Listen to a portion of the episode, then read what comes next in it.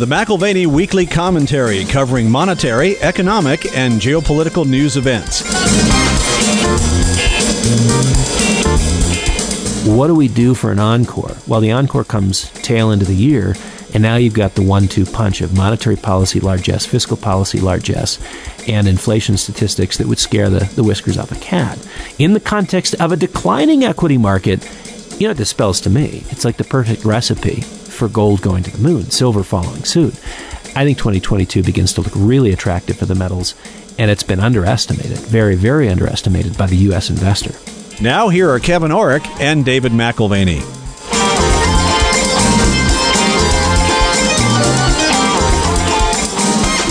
Welcome to the McAlvany Weekly Commentary. I'm Kevin Orrick along with David McAlvany. You know, you asked me last night, you said, what are your clients talking about? And as I go through uh, what we call triangle updates, and we just, we, we basically look at their assets, their gold, their income and growth assets, and their cash, what I'm finding, Dave, is that whatever happened over this last two years, the triangles are becoming very, very cash heavy. And the question's becoming very much like it was back in the 1970s. We haven't really had to worry about a lot of cash being on the right side of that triangle until now. But I remember the 1970s. In the 1970s, you couldn't keep cash because the inflation rate was so high. And I, would like to talk about that today because even the government is expecting a 7% number.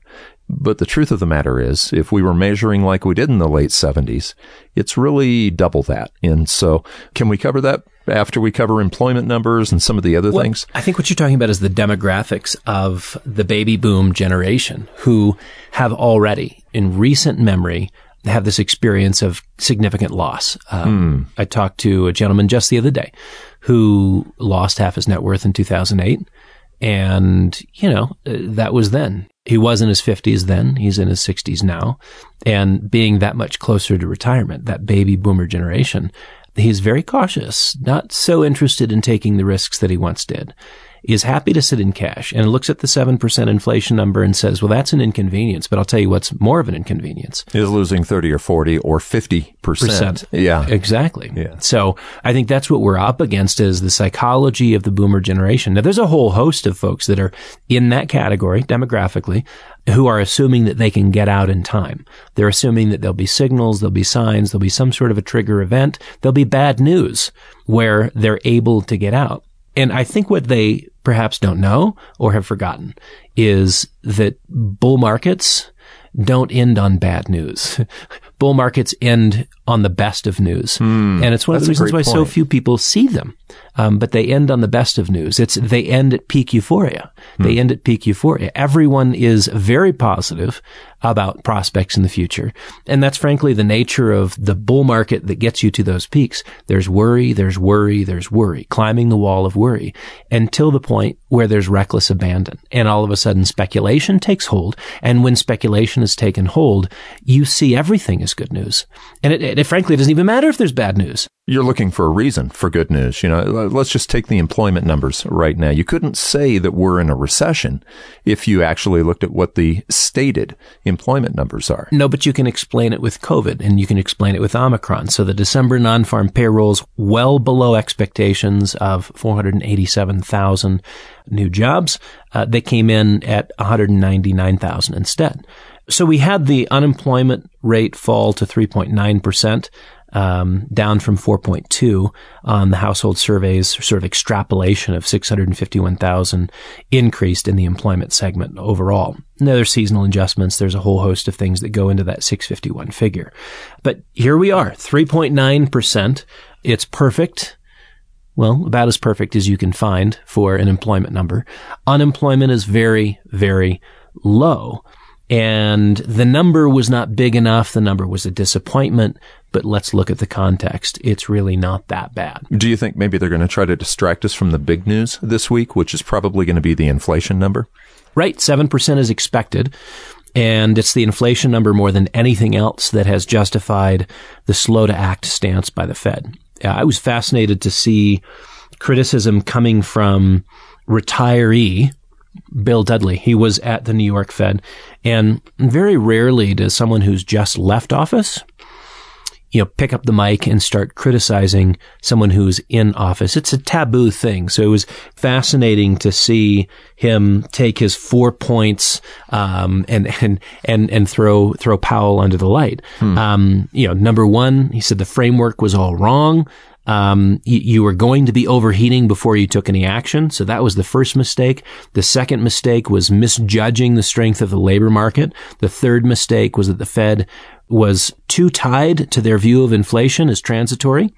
And the, the final mistake was that the Fed was too worried about spooking the bond market and causing another taper tantrum. So Dudley was, you know, tearing into Fed Powell, and and that in itself is very unconventional. I think we've changed our way of of what do we used to call it decorum. Hmm. There was a set of expectations, like if you leave office, give it a rest, don't say anything. We're in our 50th year as a company, but I remember I'm in my 35th. So 1987, when I came, Paul Volcker was the Fed chairman, and he quietly left before the October crash. And Greenspan quietly left before we had the 2008 crash. It's just, it's interesting to watch these guys, uh, you know, they have their career and then they exit stage left. So you're right.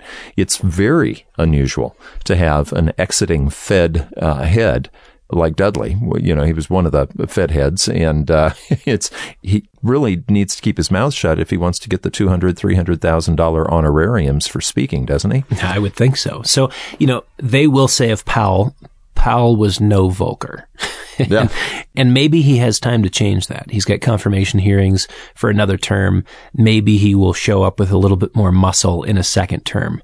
But there's consequences to being more muscular with his monetary policy. Well, look at January 5th. I mean, January 5th, it sounded like he was going to flex a little bit of a muscle. The markets certainly didn't like it. Right. Well, January 5th is getting in line with trends that have been either obvious to some or have become obvious to all. Um, I wrote a paper on the notion of inflation being transitory uh, last year for an economics conference, and and you discredited it. Correct. Yeah. yeah. I, I thought this was balderdash. That was not my primary way of arguing, but that was the shorthand conclusion in the white paper is that it's not transitory. Right. And the Fed now has to shift directions with what is on display, with what is evidenced in a 3.9% employment number. And now with inflation ticking higher, they must do something. And we saw that January 5th's FOMC meetings. That was a game changer for the markets. Bonds have been on the move ever since. Yields have been on the rise prices moving lower. And tech, if you're looking at particular weakness within the equities markets, tech is that particular weakness. The high flyers of 2021, they're on the run. Hmm. And so if you look at last week to this week, the rotations have been violent moves into banks, moves into oil. The S&P was off only 1.87% last week. NASDAQ was off 4.5%. Mm-hmm. You know, you used to hear the phrase, as goes the first week of the year, so goes the year. And that's often bandied about by market pundits. But this year, those words simply don't warm the heart. So there was a lot of quietness, close of markets on Friday and, and even through the early part of this week. A little bit of silence. We don't want to think about what the first week of the year might portend for 2022. Um, that was in fact the worst start of the year for NASDAQ since the year 2000. Well, we've talked about interest rates being a measure of the temperature of concern. Even the 10 year, the 10 year treasury is a good meter. And aren't we starting to hit uh, highs that we haven't seen over the last couple of years in yields? Sure. Two year high into the 180s. Uh, the two year treasury is another indicator of kind of where Fed funds rate should be at a minimum and they're about 80 points behind, 80 basis points, that is, behind the curve. You know, so you have guesses within the marketplace, bond investors, uh, even, you know, uh, Neel Kashkari and others at the Fed, various Fed chiefs, beginning to estimate, are we going to have two? Are we going to have three? Are we going to have four rate increases in 2022? And the reality is the Fed is following. They're not leading the markets on rates. Again, you know, relative to the two year, uh, the Fed funds rate is, is over 80 basis points behind and is going to have to play catch up. So you could argue that the January 5th minutes from the FOMC set in motion, um, you know, the, the current market gyrations. So maybe they are directing flows, I would take the counterpoint to that. I would argue that the inflation picture has put them in a discredited position of having to say something. So there they are. They're at least talking at this point. Actions are still pending. We haven't seen an actual tightening of financial conditions, um, but that may occur. So the question always becomes leverage, because if you can think of a triangle or a pyramid upside down, that's sort of what the markets look like right now. They're balancing on very little real equity. It's mainly leverage in this market. So what happens when that pyramid that's flipped upside down, where you've got all the weight on the top, not on the bottom? What happens when that's affected by the possibility of QE being QT instead, uh, quantitative tightening? Well, your word picture is fantastic. Uh, it, you're tempting fate with gravity. I mean, mm. that's really what we're talking about in terms of asset classes being overvalued and being structured on a leveraged basis, like that pyramid upside down. It's inherently unstable. With a leveraged financial system, an extremely leveraged financial system, it'd be difficult to go from accommodative policies, what we've come to know as QE, the, the, euphemism for debt monetization and interest rate interventionism, to go from that to QT, quantitative tightening, an mm. actual tightening of financial markets without, without creating a lot of market volatility. So, you know, as my colleague Doug Nolan commented uh, here recently, I fear decades of mismanagement come home to roost in 2022. That's just a statement of possibility as it relates to the unstable pyramid upside down and waiting for gravity to have some natural impact. But it's an election year. And so I just wonder if we're not going to see changes in that people who are in the positions of influence to say, well, inflation is actually coming down what would happen? I mean, interest rates would still have to be six, seven, eight percent if inflation came back down to what, five or six? Yeah, I don't doubt that the Fed's going to raise rates. I simply doubt there is resolve to follow through with a tightening cycle. So, you know, we're talking about normalization of a rate structure, um, bringing borrowing costs back in line with inflation. Hmm. And even if you assume inflation has peaked, give them the benefit of the doubt, it's coming back down below 5% you're still talking about a tightening cycle and a normalization of rates, uh, which would cause hemorrhaging within the financial markets, both stock and bond markets, because of the discount effect of future cash flows and the nature of interest rates on those future cash flows, you know, for discounting. Why would we call them the financial markets at all? These actually have become assumptive or presumptive markets. Uh, the presumption is that the Fed's always going to have their back and that they're going to have artificially low rates going forward.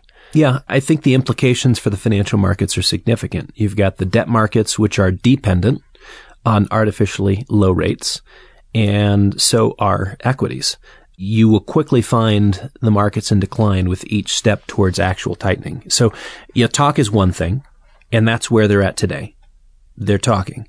And the FOMC January 5th was significant enough to get the markets moving. The markets are moving on their verbal commitments. Action, in this case, an actual shift from accommodation to tightening, a balance sheet runoff, as they like to say, which is basically balance sheet reduction.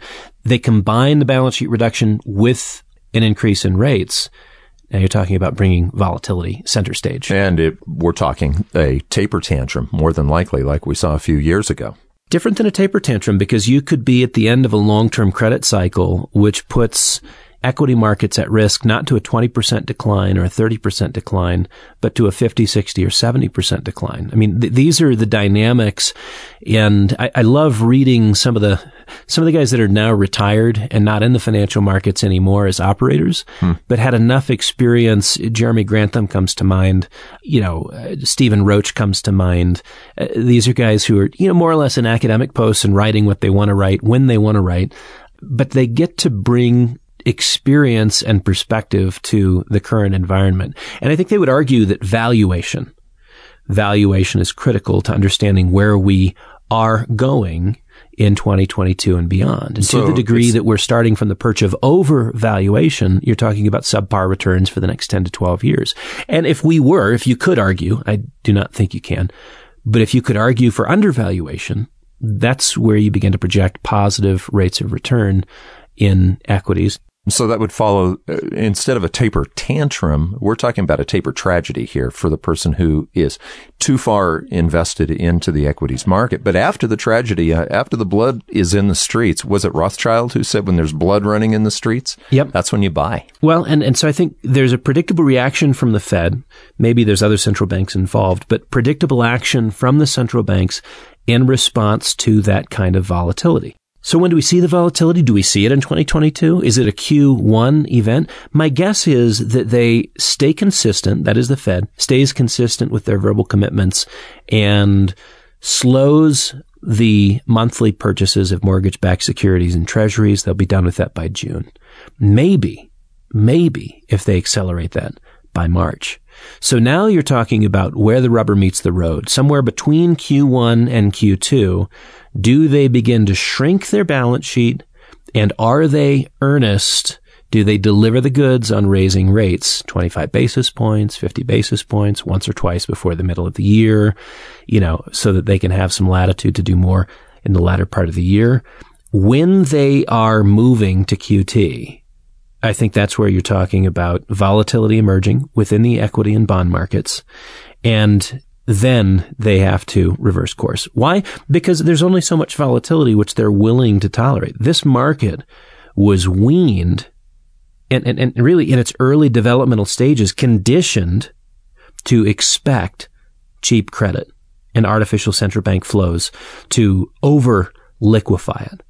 And that excess liquidity has fed into the areas of speculative excess we've often talked about on the commentary. They're fairly obvious if you just look at a chart. But when excess liquidity dries up, this is the critical point where, again, uh, the old guys who are retired and writing what they want when they want, the perspective that they would bring is that we've been here before. We've seen this before. When excess liquidity dries up, the business model so popular in those periods of time where you didn't need revenue. All you needed was a story. All you needed was the sizzle. No stake necessary. Now all of a sudden, those cases start looking like tulip bulbs. Scarce, they may be. Rare, they are indeed. Digital, perhaps. But when you lose the audience, the price declines in a pretty dramatic fashion. You talked about excess liquidity and the COVID period of time was such an interesting period of time. I have some clients who own a car dealership and they bought a RZR dealership right before COVID broke out. And we talked about it and they were worried. Uh, you know, honestly, they thought that this was going to be an economic downturn and that nobody would buy a RZR. You know, those are the four wheel drive. Uh, my, my son and I went to uh, Moab and, and rode some of those around. They're really fun. But the question was, since this was over and above sort of a luxury item, now that COVID's breaking out, this was back in 2019 when we talked, or actually 2020. The concern was that the dealership wasn't going to go. Instead, RZRs really, really sold. There was excess liquidity everywhere. You know, try to buy a boat or a camper or a RZR or anything that takes you outdoors. Now, talking to them, you know, like I said, they own a used car dealership and a RZR dealership. They cannot get inventory, Dave at all for these things. And so, you know, when the excess liquidity dries up, I'm just wondering, uh, will people be able to afford when they finally can get inventory? people are using their credit cards again. I, I don't know that they're necessarily spending the uh, stimulus checks that you know that they had before. So. Well, you know, I, I loved. Uh, we've got a friend named Bert Dohmen who writes about it as uh, almost a military analogy. Hmm. The generals lead the charge, and if they're not careful, they can get too far out in front of the troops. And in this case, we've had Nasdaq and your tech stocks get way out in front of the troops. Is it any surprise that that's where we're seeing the initial weakness? And are we likely to see even more follow through?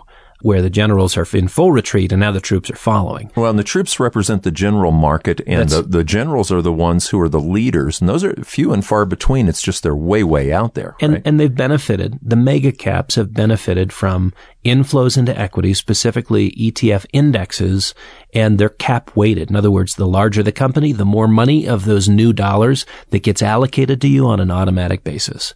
But money goes in, they get the benefit. Money comes out, they pay the price. Mm-hmm. Now we've already seen some of the more popular stocks. These are not the generals, but some of the more popular stocks from COVID already hitting the skids. Virgin Galactic's down 85% from its peak a year ago. Hmm. Feels like a crash to me. Yeah. That's using the word tragedy, not tantrum. Peloton? Yeah. Yeah, I love to cycle. Yeah, I don't think you're going to have a hard time getting supplies now. Stock's down 81%. 81 percent. Wow. We're, we're, wow. we're, talking about from last January to this January. There's already a change in the air, right? But but if you're not paying attention, you might say, well, look, the indexes were up. We had the S and P up X percent. We had Nasdaq up X percent. We had Dow up X percent. If you're not looking at the details, the majority of stocks in the S and P 500 were suffering last year. You've got the majority right now. I think 384 different companies of the S&P 500 which are below their 50-day moving average. That is deteriorating technically, even with the S&P just a few percentage points from all-time highs. That's where these indexes can be deceptive. You know, I, I would love if you could just look across the country to see how people were paying for Christmas this year, because you know, last year you did. You had the stimulus checks. You had a lot of excess liquidity, but I would bet that you've got a lot more credit card spending this year. Uh, people are starting to realize that it's tightening up. Well, this week we've got a couple things. We talked about the inflation number being in the data for announcements. we've got CPI uh, midweek, PPI at the end of the week, producer price index, and we've got the University of Michigan's consumer sentiment uh, numbers the end of the week, and we've also got this week the NFIB Small Business Survey. And I'm curious to see how the consumer sentiment numbers and the small business outlook. I, am curious to see what those come out this week. Consumer credit already has shifted from reflecting excess savings to now, let's call it savings scarcity. And these are numbers that are delayed. So now we're talking about November consumer credit. It jumped 40 billion consumer credit in November jumped 40 billion. That's so they times. are pulling the credit cards out. Yeah. It, well, it's two times what was expected. 20 billion was expected. 40 billion is what came through. Credit cards tripled from 6.6 billion in October to 19.8 billion in November. Hmm. And, you know, certainly we're talking about holiday spending, but it suggests that savings from the pandemic stimulus checks has been used up and Christmas, Christmas was financed using plastic. So we're already seeing a shift in terms of excess resources and maybe things that would further drive pressure, supply chain pressure, et cetera, et cetera, early 2022, maybe those are beginning to fade and, and consumer credit's an indicator there. One of the things that you predicted a few weeks ago is that inflation numbers will come down, at least officially, part of that is because they're, or the main reason is because they're going to change the way they actually count, right? That's exactly right. So the, we got a metric reset uh, starting in January, and go back a few weeks. That was our conversation.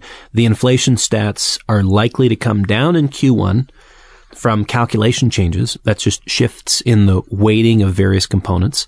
Uh, awfully convenient for Biden coming into an election and awfully convenient for the Fed, takes away some of the pressure, uh, thanks to the, the friends over at the BLS. But you also have this issue of stimulus checks. If they're exhausted, you've got a huge source of inflationary pressure that is also letting up. That's just in the short term, but clearly you've got some things that are going to shine a bright light on inflation maybe peaking at seven and coming down to six and a half, six percent as we move forward. Inflation sometimes can be measured in the financial markets. You know, inflation shows up in different places, and you've brought this out. When you have monetary stimulus, a lot of times you have financial market inflation, right? Asset inflation. So stocks, bonds, what have you, uh, real estate. But fiscal stimulus, build back better. You know, we've been told by the powers that be that uh, that's going to be anti-inflationary, just you know, which is ridiculous. It's saying the opposite of what it is. But fiscal stimulus, that's a different kind of inflation, isn't it? It's not asset inflation where people, the wealthier getting wealthier. This is consumers getting poorer, right? It affects yeah, the consumer. Right. Well, and that's one of the distinctions I made in that, in that white paper I, I wrote a year ago is we're transitioning from monetary stimulus to fiscal stimulus. The transition has helped with the transition from mere asset price inflation to a broad-based consumer price inflation. And this is where, you know, Harvard economist Robert Barro has, you know, described big state inflation. The larger the role, if you imagine a script being written to the degree that the government writes themselves a larger role, a lead role in the economy, in activity, in solving problems, you're talking about building in a kind of inflation into the system with the state getting bigger and bigger. So the, the fiscal interventions, the fiscal interventions are going to continue. They will be key in pressuring the CPI and PPI. And you may have a new way of counting the numbers. We talked about that with the Bureau of Labor Statistics. How many times have they done this in recent memory? Where, you know, it, it's just not the way we measure inflation anymore. Uh, you know, pork is the new chicken, you know, uh, chicken is the new beef. Eh, whatever it may be, you can create substitutions and weighting differences and all of a sudden inflation vanishes. Um, you call it prettying up the pig, but that's really the truth. Well, that's right. But the causal chain from the fiscal side has got to be watched carefully it's not just monetary accommodation and Fed policy largesse that are a factor. So if we start to see monetary policy tightening and that largesse recede, we're still talking about other factors that are more significant towards driving the current consumer price inflation. The stimmy checks drive excess demand and the stimmy checks drive shifts in labor dynamics and wages which if you think about the change in the structure of wages becomes an additional prop for inflation trends on a longer term basis. Once wages, wages are increased, there's a broad based repricing of goods and services. A lot of that is still in the works. You know, there's a different kind of scarcity though, not, not just scarcity of goods. There's a, there's a scarcity of entitlement programs. According to the current administration, we need more entitlement programs. So how does that scarcity factor in? It's a fascinating discovery. It was, I mean, it's like a certain form of alchemy. I didn't know you could do that. As if direct fiscal stimulus wasn't enough, we have what Robert Barro of Harvard calls, you know, like I mentioned, big state inflation. And the current administration is addressing this shortage, shortage of entitlement programs hmm. through an expanded governmental footprint. Hmm. And this goes back a little ways, Kevin, but two years ago we described C19, COVID-19 as, as convenient 19.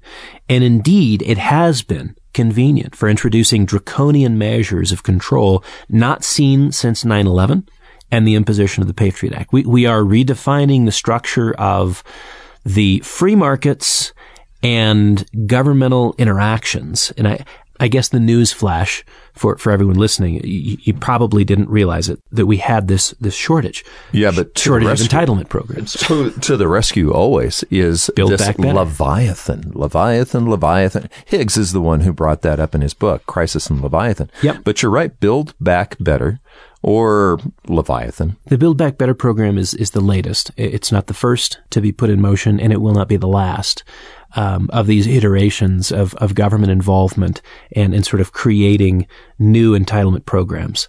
Robert Higgs accurately described in his book, Crisis and Leviathan, how this process occurs. In mm-hmm. U.S. history, there's never been a crisis that did not considerably ratchet the scale of governmental control and involvement to new levels. So COVID was a once in a century opportunity to remake our interactions with government and install a more comprehensive bureaucracy social infrastructure. Uh, you probably didn't know there was such a thing. You knew that there was infrastructure like roads and bridges and, and sewer systems and, and maybe even a digital infrastructure for, for data and, and communications and, and whatever. But social infrastructure? You know, we're now broadly defining what we're going to create for a better, a new and better and braver world. But they've been able to do this and get everyone to sign off on it in the context of limitless fear. Hmm. right. Even the 130 billion dollars in school upgrades, you know, for for new air systems and whatever else, it's oozed with the language of social justice and it's had political design and fascinatingly Chicago decides that that's not good enough. They're still not going to show up and, and teach kids because because they can. That's the nature of a teachers union. They can do whatever the heck they want. What COVID has set the stage for is a U.S. version of what the Chinese have referred to as common prosperity. And I, I would sort of put in brackets after that, or lack thereof, mm. common lack of prosperity. Um, and, and it's it's a new branding of socialism for the 21st century. The Chinese have their version. Our version is probably less egalitarian and more corporatist but I digress. Back to the BLS. By the way, Higgs' book is required reading. Yeah. We interviewed him back in 2012, 2013. If you have not read Crisis and Leviathan, you, are missing out. Um, very important conceptually and just a major contribution. If you don't know the author, if you don't know the book, um, order it. And Leviathan doesn't just grow to protect you; it lies to protect you because you know the Bureau of Labor Statistics has said that they need to change methodology so that they can remove the biases that cause CPI, the Consumer Price Index, to be overstated. Boy, I, w- I was concerned that they were overstating CPI, weren't you? Leviathan is here to help.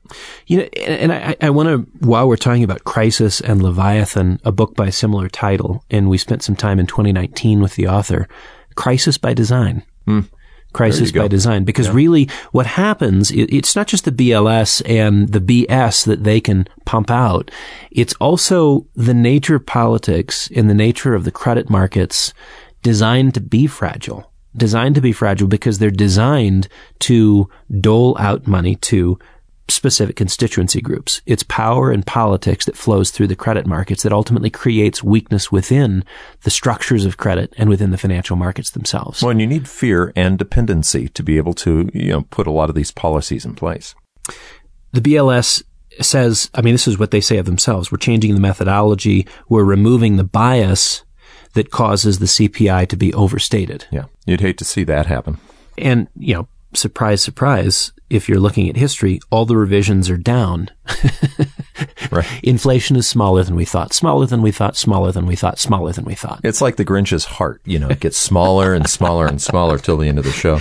Well, so the BLS has their own implicit downward bias, it would seem.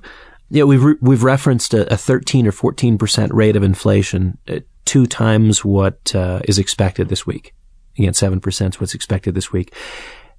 The actual number, real world inflation's closer to double that. Hmm. 13, 14%. And, and, this is not pie in the sky. We're not wearing tinfoil hats to come up with this math. It's the number that would be calculated today if we're still under Volcker's older CPI methodology. So, so this is from the 70s. The way they, the way they did math. Did yeah. you know that we're doing new math? Well, nobody assumes that Volcker was daft or that inflation of the 70s was fictional, a mirage.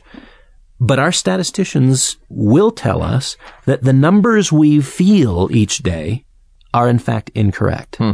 Only what we read in print should be trusted from the right sources, of course. So inflation's going to be transitory after all. And I say that truly. Inflation is going to be transitory after all, thanks to our friends from the Bureau of Labor Statistics. Well, and you know, to defend their side of things, we do consume different things. Like I, am sure that they took bell-bottom blue jeans out of the calculation from the late 70s because I don't have any bell-bottom blue jeans. I did back in the late 70s, Dave, and maybe the Pet Rock. I can't remember exactly when the Pet Rock was in there, but uh, they might have removed that from the basket that they measure as far as inflation goes.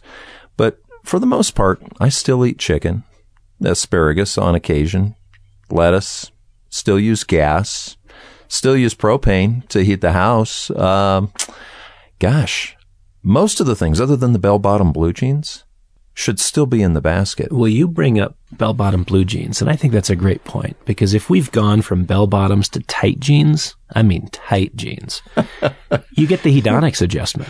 I mean, because honestly, who wants bell bottoms when you can have tight jeans? so they get the hedonic adjustment. It's not a weighting adjustment. It's a hedonics thing. It's a hedonics thing. Okay. But you know, we've got to be careful what we say because Twitter might cut everything that they might cut us out or YouTube or you name it. They, they want to control the narrative, don't they? We may be cut off. Any discussion of the contrary of what the BLS says is the truth about inflation. If we're going to have a contrary narrative, if we're going to have a, a discussion or a dialogue about Volcker's math yeah. versus the current math, well, it could be a problem. So for the bots that are listening, we love the BLS. We love, love the BLS. Absolutely. Yeah. I mean, again, I, that's why I say thank you to our friends at the BLS. I think as we as we launch into um, the next period of time, we've got a couple more years. It looks like with Powell. I think we need to bring Twitter in, the truth arbiters, to run the Ministry of Truth and Information, and to help with the, the dispersion and the distribution of all the salient points, little short things that we need to know as absolutely true. Yeah. Big T, truth. Ministry of Truth. I, I mentioned Galactic, yeah. Virgin Galactic, right? And I and I mentioned Peloton. I didn't mention Twitter. They're down fifty percent from their peak. Oh, what a shame! What a shame. Well, you know, Big Brother. That breaks my heart. You, you know, when when Orwell wrote 1984, he was thinking it would be big government that actually was doing this. But what's interesting is Big Brother, the Ministry of Truth, is really big tech. You know, when we talk about uh, uh, what Mussolini said about fascism, that it's really just corporatism, right? It's it's corporations and governments hand in hand.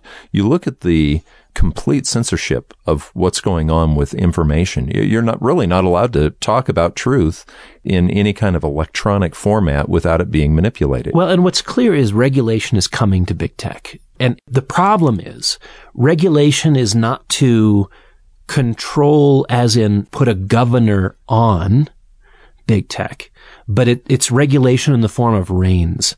Imagine big tech having the bit in their teeth and being able to do whatever they want, run as fast and as hard as they want without recourse. Bit in the teeth. Regulation is simply government getting control of the reins, getting the bit out of the horse's teeth, and now they're back in the dominant position. Yeah, right? so you wonder if Mussolini wouldn't say, "Well, yeah, that's just part of it. That's that's part of it. You've got to have that connection, even through regulation." Right. Thank you, Huxley. Well, quite competent within certain parameters is kind of how I think about the BLS. They do a good job. And it's a little bit like a, a an intelligent young math student, maybe quasi-intelligent. Plug and play with any equation um, without necessarily understanding the meaning of the results. And and I, I see the folks if they're given a new metric at the BLS, okay, we're counting inflation this way. Great. And they're not thinking about what has happened. They're not thinking about the fact that if you understate inflation, that you overstate GDP growth. Uh, they're not thinking about understating inflation as having consequences for those living on Social Security or fixed income, where the cost of living adjustment, if inadequately representing real world inflation, is putting a squeeze, social pressure, an existential threat to our retirees. I mean, again, this is where I think the work that's done is good work. It's in such a tight box, they don't necessarily see the implications. And, and Biden, you know, I think he's very confident, if you go back to his comments in December, very confident that inflation's peaked. And the reason he's confident is because the equation has shifted and the BLS numbers will spit out a better number that's guaranteed. I just wonder sometimes if the facts no longer matter at all. You know, we, we talk about uh, fake news, but actually, when you look all the way up to the top, I mean, even in the Supreme Court, when you've got people talking about COVID and misstating fact after fact after fact, you wonder where are people getting their information? Even if it's censored, where are people getting their information? I mean, you're still talking about competence or quasi intelligence. I mean, I, honestly, you're talking about some of the brightest people in the world on the Supreme Court. Right. But you're right. It's been shocking, uh, very frustrating to see Sotomayor's lack of awareness on COVID specifics. She's helping to determine workplace requirements for COVID vaccination. And she's doing what? She's changing the math. Uh, I don't think she even knows it. Well, I mean, she claims that COVID deaths are at all time highs, which in one sense is true. Any single death added to the previous total gives you a new all-time high. I mean, right. that, that's pretty straightforward. Which means we're at an all-time high in days so far since the creation of the universe, right? We're, we're at an we're, all-time we're high. Exactly. Yeah. Um, I'm at an all-time high in terms of my personal longevity. Yeah. there you go. So far. Yeah. So far. Um, but we're talking about the run rate. We're talking about changes from day to day, week to week, month to month on any time metric we're not setting those kinds of records. Right. The other thing that was odd was that she was claiming that, that Omicron, maybe we can call it Omnicron, Omicron's been deadlier than Delta. And she said, she said this in, in her remarks. And I don't know what her primary sources are for that, but she's not following the science. Right. I mean, right. that's not what the science says. Well, maybe she's not following the math either and is following the science. Well, or at this point, it's just obvious that the science has to be carried in quotes the science. Um, the third thing that's was just flat crazy, and this should not come from the hallowed halls of the Supreme Court. But according to her, 100,000 children have been hospitalized with COVID. This is why hmm. we need to take these measures so significantly. Now, the CDC director jumped on her immediately, quick to correct publicly. The actual number tallies to 3,500. Instead of 100,000. 3,500. I mean, again, I mean, you know, economists and statisticians, they can play with numbers. We're talking about the law. And if you're basing law on facts. The facts matter. The law ultimately will matter. um, it's just fascinating. More and more, it's like we're we're hearing the phrase, you know, I have the answer. What was the question? Right. And that seems to be the 21st century version of the scientific method. That seems to be the way the Supreme Court is approaching these issues. Is it competent? It, what's revealed is sort of the lack of information absorption. It's almost like, you know, there's been a block. You can't, you can't go on the internet. You can't read anything. You can't even read scientific journals, apparently. I want to go back to Doug's reflections on the markets. I'm, I'm digressing repeatedly. My apologies. I want to go back to Doug's reflection on the markets because the ETF space is headed quickly to $10 trillion in assets. This is your passively managed money. Coming up on 10 trillion, bond ETFs took in another $244 billion last year for 2021. 244 billion. That's a new record. It's the third year north of 200 billion in a row. Let's take a break here for a second and just and think about this, okay? When you have all of this coming into a passive investment vehicle, and this has really been the phenomenon of the last decade, these passive investment vehicles, everybody's buying the same thing. We've talked about it before. And when it comes time to sell, everybody will be selling the same thing. But there is no market for that. Where's the market maker when you've got, you know, you said 244 billion, a quarter of a trillion came into bond ETFs. That's not selected types of items. That's just it's all the same stuff going into the same, these ETFs. What happens when people do sell? Well, it's fascinating even watching the inflows into investment grade debt and high yield debt, that is junk bonds last week.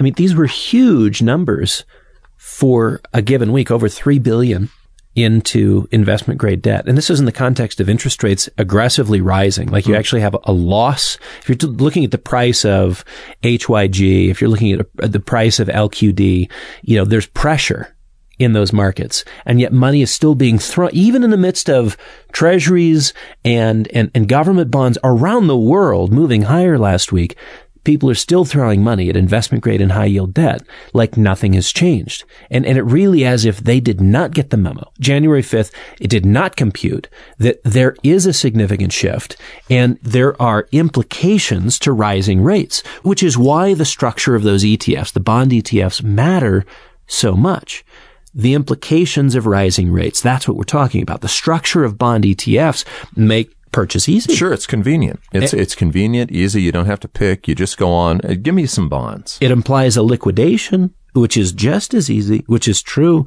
if new buyers replace the sellers. But the structure does not imply a robust market maker of scale who's willing to inventory hundreds of billions of dollars in paper when losses are accruing to the bond investor as a result of increasing rates and as investors sell their bond investments. You know, so they're, they're hoping that there's new entrants into the market. They're reliant on new entrants to the market. But when buyers go on strike, the structure of the bond ETF is revealed as particularly frail, particularly frail. So, I mean, the reality is the retail investor doesn't know the path to the exits. Mm-hmm. You know, you've talked about this, Dave. When we talk to clients, even with gold and silver, we start with what is the exit strategy? Not how to buy. It's what is your exit strategy? And you'd have to ask that for the person who owns an ETF. Do they even know where the exits are? Like you said, it's funny that you bring that up because we've been in the financial markets and in the metals markets for 50 years. And that is one of the first questions that we ask. And it's a weird question to ask, but it's a priority that we've put for five decades on our clients' well-being. We're not asking what you should be buying today. We're asking what makes sense to be buying today in light of a liquidation event which takes place in the future. Right. We're willing to imaginatively engage and say, under what conditions are you planning on liquidating? So your timeframes matter to us. And furthermore, what are the conditions under which you might be liquidating? Do you have liquidity with product A, B, C, D? Is this a rarity, not a rarity? Is this a bullion oriented product? What is your exit strategy is absolutely critical. When we talk about the perspective triangle and migrating assets from gold and silver, out of gold and silver into equities, when we talk about moving from cash into gold and silver, when we're migrating from one part of the perspective triangle to another, we're constantly asking, we know where we're starting, but isn't it also important to know where we finish? What's your game plan? There's multiple steps to this and your exit strategy is absolutely critical. Nobody is asking that question when they're buying a bond ETF. They are not asking that being a pilot, Dave, uh, you know, you practice if you're going to crash land. Let's say that you lose the engine. You practice by opening up the door before you land. I, I, don't know if you remember that, but like with a little Cessna or what have you, you don't want to get stuck in the plane if it crash lands. And so if you have the ability to glide to a landing, but it may be a hard landing, you pop that latch on that door and you get it open so that you have the quickest way to get out of what could be a fiery, uh, you know, a fiery aircraft. Yeah, it's been a long time since I worked on my pilot's license. It's almost 30 years ago. And, you know, the, the practice of engines out, routine, you have to know what you're going to do, where you're going to land, right. and and how to scout the best spot to put this plane down. And and there's a mindset when you're in the air. Always, you could fly over any landscape. You're still judging whether or not it's a harsh condition to land in or the best place to go. Where do I glide next? If I don't have power, where do I go? So there's there's always a mindset of plan B, plan C. Yeah, plan, plan A is, is not guaranteed. So going back to what we're talking about on these ETFs and these uh, passively managed funds that are just gigantic, are there exits? Or is this something where you just go down with the plane if they can't get out themselves? You know, what market do they sell it to? Right. And I, I, think that's, I think that's the issue and why, why Doug's harping on look at the structure, $10 trillion moving into autopilot investments. And the assumption is that we've got a, a significant market maker who's, who's going to keep liquidity flows there. No, we're anticipating the market maker of last resort is the Federal Reserve. So we can talk about QT today and we can get quite cute about what it looks like to have again, a rolling off of assets from their balance sheet. And yes, we should start to adjust to that. But the realities are by year end, within a six to 12 month time frame from the actual initiation of QT, we've got a crash situation. We have got a market crash situation and the structure is such that the doors are locked and you're not getting out. So no, you don't get to land in the field and pop that door open last minute. No, in, in, in, in that case, the structure of the ETF universe is not particularly friendly. You've got total equity exposure. If you're talking about, you know, the retail investment space, who owns what within equities and bonds. Total stock market exposure is now at 184% of GDP. It's by far the highest in U.S. financial market history. And you've got bonds which, I mean, to me, they are like the proverbial fire. You can go from the frying pan, equities, into the fire, bonds. And I think we're set up for turmoil in the U.S. markets with a lot of intrigue focused as we get to the third and fourth quarter this year, because this is where you begin to see the bite of QT, that is quantitative tightening, and a step sequence of where the Fed gets very uncomfortable with market volatility and has to do something. What are they going to do? So how do we judge? How do we manage money? How do you position a portfolio in light of a clear statement from the Fed that QE is going away? They're going to roll off assets from their balance sheet. And this is a new era of tightening. Oh, but wait, there's more. There's too much leverage in the system and you can only press that so far before things become unhinged. Well, and there's more too. I mean, this is an election year. Okay. So in an election year, you can talk all you want about tightening. Right. But that's going to factor in too. Oh, absolutely. So first we have the runoff, tightening of financial conditions, and later on we're forced to expand, uh, accommodate again, another version of QE and, you know, policy reversal. Maybe it goes something like this. Imagine a September to October low in equities. Now, I'm, I'm asking you to imagine a lot because we haven't even really started to decline. I think we may be setting up for a major market top now. But imagine a September to October low in the equities markets. You're talking going forward. yeah. Yeah. Nobody, nobody's assuming a crash yeah. in 22. Perhaps we are, but not very many are. And a fresh round of interventions that follow in that September to October time. You bring up the elections. Well, the elections are in full swing. You've got a huge amount of political pressure on Powell to do something. Plus, you've got high motivation to spend fiscal dollars like they are simply going out of style. Um, I think this gets really interesting as we get to the end of the year where whatever lull we have in inflation mid-year all of a sudden becomes a roaring nightmare at year end because you've got the forced hand of the Fed coming back with monetary policy largesse and the forced fiscal hand where you know, we've already run. We, we, that's why we mentioned the credit numbers earlier, the consumer credit numbers. It would appear that the consumer is already out of the stimmy checks and into their wallets with credit on display. What do we do for an encore? Well, the encore comes tail end of the year, and now you've got the one-two punch of monetary policy largesse, fiscal policy largesse, and inflation statistics that would scare the, the whiskers off a cat. In the context of a declining equity market, you know what this spells to me? It's like the perfect recipe. And of course, this is a work of fiction today, but I think this becomes fact tomorrow. This is the recipe for gold going to the moon, silver following suit. I think 2022 begins to look really attractive for the metals, and it's been underestimated, very, very underestimated by the U.S. investor. Well, the U.S. investor has been looking back and saying, you know what? You guys have been saying that we've been overvalued for years. I mean, what is overvalued if you can get over more valued and over more valued and over more valued? The question would be, have we started to take overvaluation for granted I think where so. there really is no downside? No, I, I think that's, I mean, you grow, you grow used to it. You're flying at such an altitude and you just say, ah, this is it. We're great. Look at this. We're soaring. Happy up here. Why would this change? Well, you, you can ignore certain realities. Doug's reflections in the credit bubble bulletin this weekend, they echo Jeremy Grantham's thoughts as he sort of closed out the tail end of last year you know, third and fourth quarter last year. Doug says pain on the downside will be proportional to the excess and duration of the preceding boom. It sounds very von Misesian, um, and I think he's right. Grantham in August said, we've checked all the boxes. Now the question is, how high is high? Hmm. Very hard to tell always what the peak will be. But what you do know is that how high the peak is has no bearing at all on what the fair value is. What it does change is the amount of pain that you get to go back to fair value and below.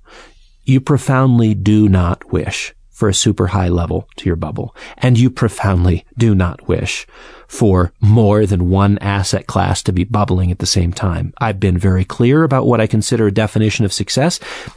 And that is only that sooner or later, you will have made money to have sidestepped the bubble phase. I mean, again, Grantham makes money on the upside. Doug, in some respects, makes money on the downside, Mm-hmm. but they come to the same conclusion here. The pain ahead is the inevitable part of this story. Now, are we talking 2022 or are we talking 2023 and 4? We've loaded the boat with opportunities for downside. Well, and the question is, do you really want to be in a bubble, even if you're making money? If that downside, I mean, that, that's a long fall. So how do you sidestep the bubble? I mean, I, I sort of know how I sidestep it, but how does a, an investor sidestep the bubble if they go, yeah, you guys are right. I don't want to be there. Right. To Grantham's point, and you started the conversation this way. Well, maybe you move to cash. We are seeing that with a lot of clients move to cash. Hey, I think that's smart. I think that's smart. You do have to manage the inflationary risks of moving entirely to cash. Are you sidestepping the bubble phase? I mean, because you're really talking about both equities and bonds. And I think this is where gold is an excellent complement. Gold bull markets quite often run in a parallel track, kind of move in the opposite direction with equities and equity underperformance, equity underperformance. So to the degree that stocks are moving lower or sideways, going nowhere quickly, gold kind of does well. I can think of a number of historical references for that. 1929 to 32, 68 to 74, 76 to 82, 2000 to 2012, hmm. and, and, and I believe 2022 to 2030, where we begin to see the markets underperform. That is the stock and bond markets underperform. And for many of the, the, the reasons we've discussed today, we begin to see gold and silver outperform. And So- this is why it's so important to not just value gold in paper dollars, but like in stocks. You know, you had mentioned the 29 to 32 period. Well, an ounce of gold ended up buying 10 times more stock than it did in 29 by 1932. Almost 20. It was it, we went from an 18 to 1 ratio down to a 1 to 1 ratio. Wow. Wow. By the time you got to 1968, that was a market peak and then we went into a bear market 68 to 74. The the, the Dow Gold ratio in 68 was 28 to one mm-hmm. So you could buy 30 times, almost 30 times more stocks. That's right. And by the time you got to 1982, the market low in equities and the peak in gold, you were back to a one to one ratio. So Which 28, 30 times. Yeah. almost 30 times. And then we peak again in the year 2000, 43 to one.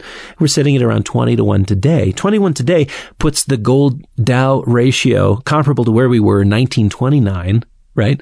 And it shines a bright light on the fact that the nominal prices for stocks are one thing. The real money prices for stocks are something completely different. So I, would sum it up this way. The trifecta of enduring inflation. That's what we have, not transitory, but enduring inflation. That being the first variable. Equity weakness being a second variable. And I think we're just getting that kicked off here first week and first month of the year. And a credit tightening phase, which takes so much of the air out of the panoply of bubbles those three factors are wind at the back for the precious metals investor. And I would just simply conclude this is one of the most compelling times to own, to add, to sit with and expand a position in gold and silver. Certainly that we've seen in our 50 years of operating in these markets. You've been listening to the McAlvany Weekly Commentary. I'm Kevin Orrick along with David McAlvany. You can find us at McAlvany.com, M-C-A-L-V-A-N-Y dot com, and you can call us at 800-525-9556. This has been the McAlvany Weekly Commentary. The views expressed should not be considered to be a solicitation or a recommendation for your investment portfolio you should consult a professional financial advisor to assess your suitability for risk and investment. Join us again next week for a new edition of the McAlvany Weekly Commentary.